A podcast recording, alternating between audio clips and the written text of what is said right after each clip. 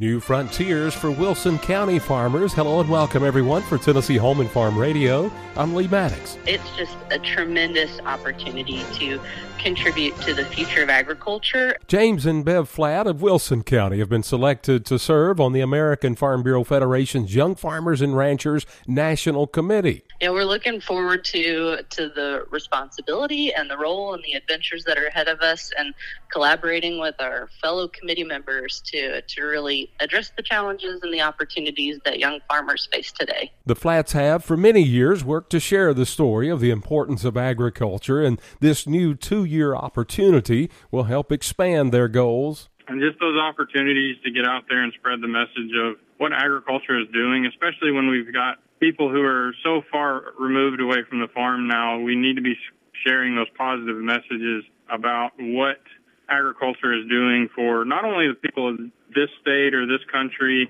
but also around the world. The Flatts in their early 30s are essentially first generation farmers, but both have been heavily involved in the industry for a number of years. James served as state FFA president and national vice president. Bev works for Bayer Crop Science, and they operate a small beef cattle, hay, and egg farm in Wilson County, and their hope is to spread and share the voice of agriculture. I hope we are able to do at a national level and continue to build a stronger and more resilient agriculture community for young people to be engaged in. And I feel like this is both Bev and I's goal is just to bring that one more story of two young people who are going into farming or have been into farming for the last few years and, and, continuing on a family farming operation. The Flatts will begin their two year term on the National Committee in March at the National Young Farmer Leadership Conference in Omaha.